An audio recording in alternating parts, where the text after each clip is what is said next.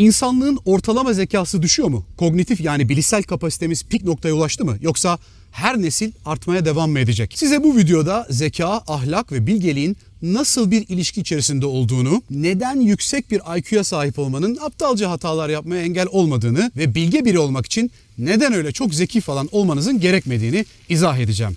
Hemen başlayalım.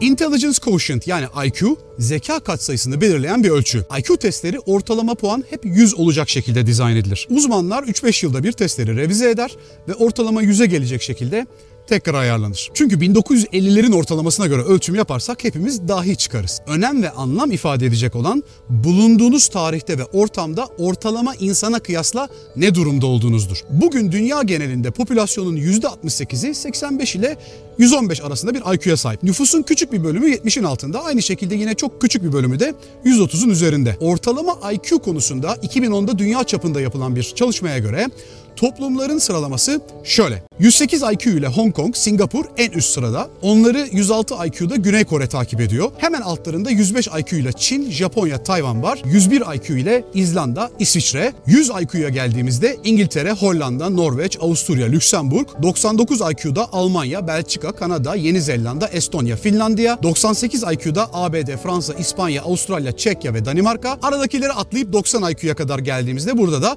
Türkiye, Kırgızistan ve Şili'yi en düşük ortalama olan 72 IQ ortalamasına baktığımızda da Tanzanya, Namibya, Zimbabwe, Güney Afrika ve Kenya'yı görüyoruz. IQ testleri 20. yüzyılın başında icat olduğundan beri her nesil bir önceki nesle göre ortalamada 4 soru daha fazla doğru çözüyor. Bu her 10 yılda bir insanlığın IQ'sunda 3 puanlık bir artış demek. Yani ölçümleme yapmaya başladığımızdan bu yana çok ciddi bir yükselişe şahit olduk. Buna Flynn etkisi deniyor. Flynn etkisi dünyanın birçok yerinde ölçülen zeka testi puanlarında yaşanan önemli ve uzun süreli artış fenomenine verilen isim. Bu isim zeka üzerine çok önemli çalışmalar yapmış ve aynı zamanda ahlak felsefeleri üzerine de kafa yormuş Profesör James Flynn'den geliyor. Onun ortaya koyduğu şey kaydedilen bu IQ artışının biyolojik bir evrimle ilgili olmadığı. Yani biyolojik olarak beynimizde gri madde, kıvrım veya nöron sayısı artışı nedeniyle bu olmuyor. O anlamda bir değişim için çok çok daha uzun sürelere ihtiyaç var. Flynn etkisini daha iyi sağlık koşulları, beslenme, hamilelik sırasında daha az alkol, sigara tüketimi, kurşun gibi maddelerin boyalarda, ürünlerde daha az kullanımı, daha fazla eğitim gibi şeylerle açıklamaya çalışan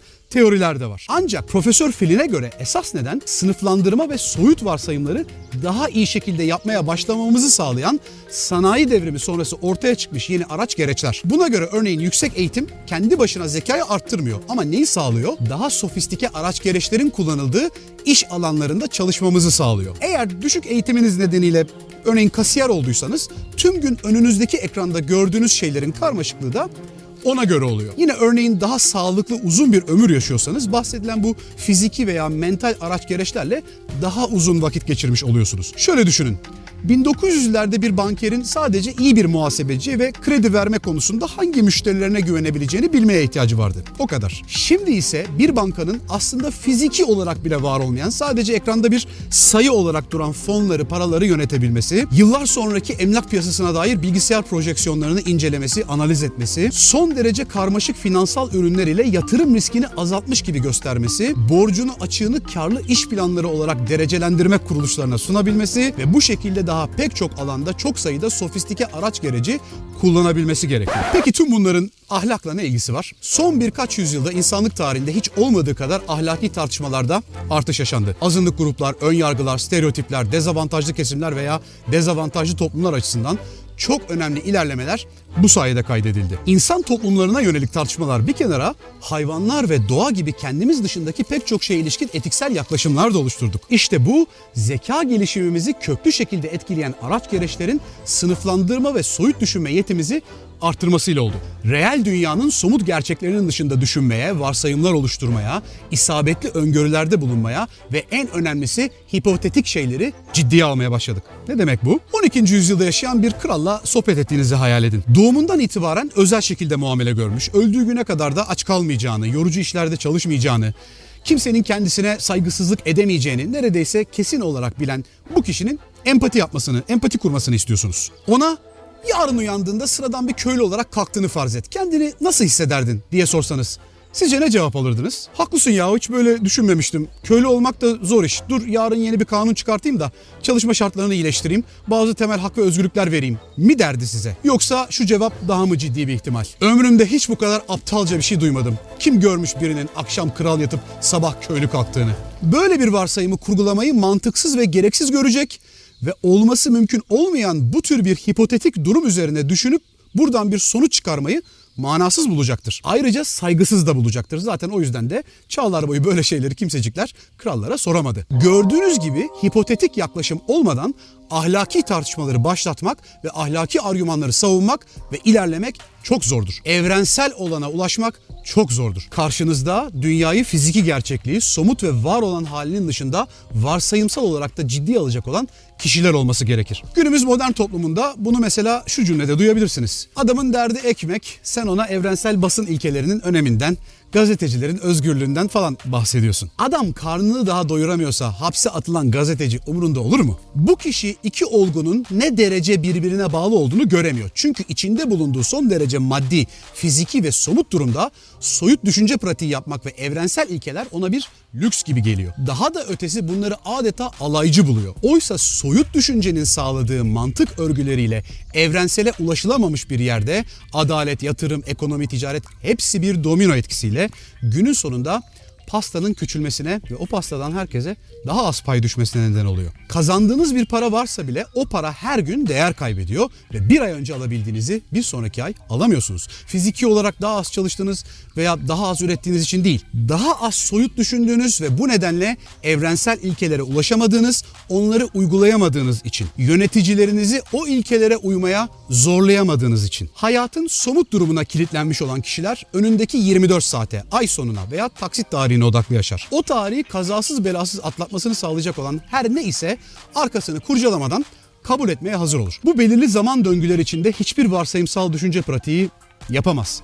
Sonrasını sonra düşünürüz der bırakır. Oysa soyut düşünce pratiğinden ve evrenselden kaçan kişi için sonra diye bir şey olamaz. Bu nedenle sonrasını düşünemeyen, önemsemeyen kişilerin ahlaki yaklaşımları da olamaz. Çünkü artık soyut düşünce pratiğini sorgulamayı, öngörü yapmayı bırakmışlardır. Sonra kavramı bu insanlar için bir ilizyondan ibaret hale gelir. Şu seçimde de oyunu ver, bak sonra nasıl güçleneceğiz. Şu yetkiyi de ver, bak sonra nasıl uçuşa geçeceğiz. Şu hatayı da affet, bak sonra dertler nasıl bitecek. Dolayısıyla bir toplumda düşük eğitim veya kötü sağlık şartları gibi nedenlerle soyut düşünme yeteneğini geliştirecek olan araç gereçlere erişim ne kadar az oluyorsa tıpkı kişi başına düşen milli gelirin azalması gibi kişi başına düşen zeka ve evrensel ahlak ortalaması da azalıyor. Bu söylediğim her yüksek eğitimli beyaz yakalı otomatikman ahlaklıdır falan anlamına gelmiyor tabii ki. Hayat koşullarının sağladığı bir ortalamadan bahsediyoruz. Hayat koşulları iyileştikçe okumaya, yeni şeyler öğrenmeye, öğrenilmiş olanları sorgulamaya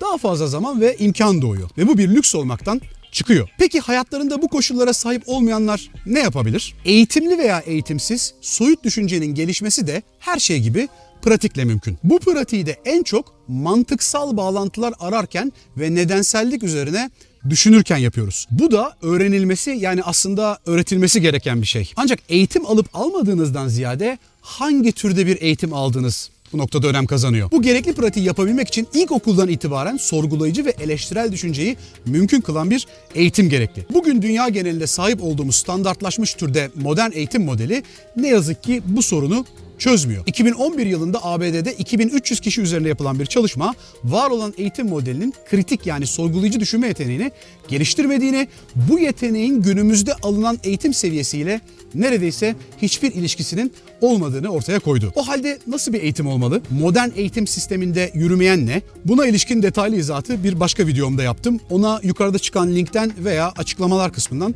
ulaşabilirsiniz. Muhakkak izlemenizi öneririm. Bu nedenledir ki sorgulayıcı bir eğitime en çok yaklaşan toplumlar soyut olsun, somut olsun tüm diğer alanlarda da en ileri giden toplumlar oluyorlar. İyi de Sertaç eğitim almış olanlar doğru türde eğitim almamışsa, diğerleri için de sil baştan eğitim alma imkanı bulunmuyorsa nasıl oluyor da dünya genelinde zekada ilerleme bu hızla devam ediyor? Etmiyor. Son 25 yıldır filin etkisinde bir yavaşlama var. Akademik çalışmalarda buna artık negatif filin etkisi deniyor ve üstelik ilk olarak Norveç, Finlandiya ve Danimarka gibi oldukça sorgulayıcı eğitim sistemlerine sahip gelişmiş kuzey ülkelerinde fark edildi. 90'ların ortasından bu yana kaydedilen zeka artışında her yıl 0.2'lik bir azalma yaşandı. Bu da iki nesil arasında 7 puanlık bir düşüşe denk geliyor. Bu nedenle de eğitim modelimiz ne olursa olsun insan zekasının sınırına gelmiş olabileceğimiz tartışılıyor. Dikkat ediyorsunuzdur birçok alanda bunca ilerlemeye, bunca teknoloji ve bilme rağmen bireysel ve kitlesel ölçekte basit mantık hataları yapmaya devam ediyoruz. Üstelik bu internet ve bilişim çağında soyut düşünce yetimizi geliştiren araç gereçlere her gün yenisi eklenirken ve akıllı telefonların eğitimli eğitimsiz herkesin cebine girdiği bir dönemde oluyor. Peki ama neden? IQ testlerinde hangi türde soruları daha fazla doğru yanıtlamaya başladığımız incelendiğinde görüldü ki insanoğlu geçtiğimiz yüzyıl boyunca spesifik olarak iki alanda ilerlemiş. Birinci alan analoji yapma yani iki tamamen farklı şey arasında benzerlikler kurma. İkinci alanda sınıflandırma. Yani insanlık uzun süredir sadece belli türde soyut düşünceyi pratik etmekte. Dolayısıyla tüm bilişsel yetenekler eşit ölçüde artmamış. Bu nedenle diğer alanlardaki zayıflıkların ciddi şekilde bilişsel kapasitemizi etkilemeye başladığı, onu sınırladığı ve artık yavaşlattığı düşünülüyor. Zeka Tuzağı adlı kitabın yazarı David Robson'ın bu konuda önemli gözlemleri var. Zekamız yükseldikçe daha rasyonel hale geldiğimizi düşünmek istiyoruz ama durum bu kadar basit değil.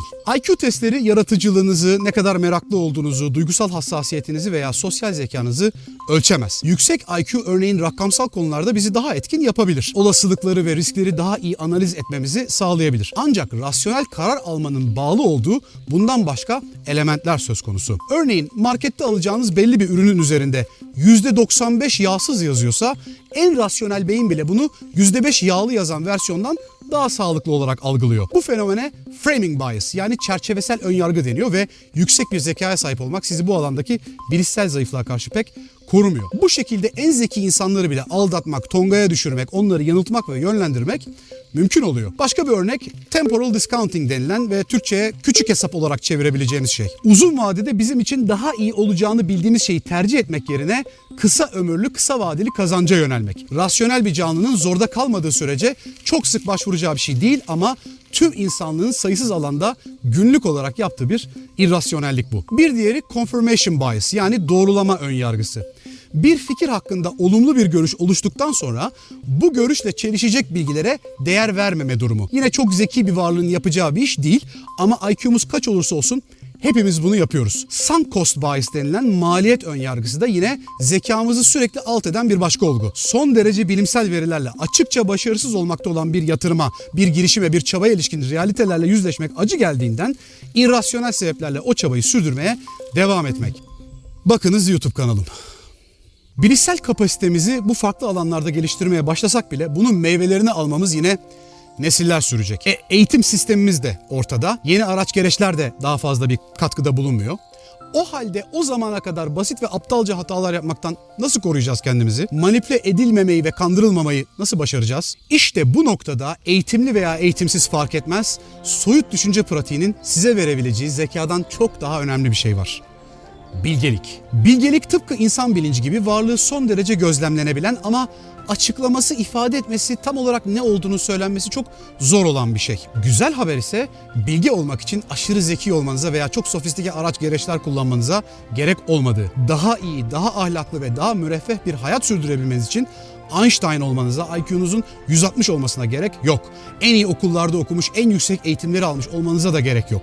Bilgelik bunların hepsinden daha önemli üstelik. Çünkü eğer bilgelik edinemezsek yapacağımız aptalca hataları dünyada değil de tüm o süper zekamızla Mars'a gidip orada yapacağız. Filin etkisi durmayıp aynı şekilde devam edecek olsa bile bunun bizi sürekli daha iyi karar alma becerisine sahip toplumlar haline getireceği garanti değil. Rapson'a göre öğretilmiş varsayımlara meydan okumak, birçok bilgi arasından kayıp olanı görebilmek, sonuca varmadan önce alternatif açıklamalar üzerinde düşünmek gibi şeyler sanıldığı kadar zeka ile güçlü bir korelasyon içinde değil. İş hayatına erken atılmak zorunda kalanların uzun yıllar eğitim görmüş olan kişilerden daha pratik bir zekaya sahip hale gelmeleri, özel hayatlarında ve iş dünyasında daha zor kandırılmaları, zeka seviyelerinden ziyade mecburen devamlı egzersiz edilmiş sorgulayıcı şüpheci düşünme pratiğinden geliyor. Ona kabaca hayat tecrübesi deyip geçiyoruz.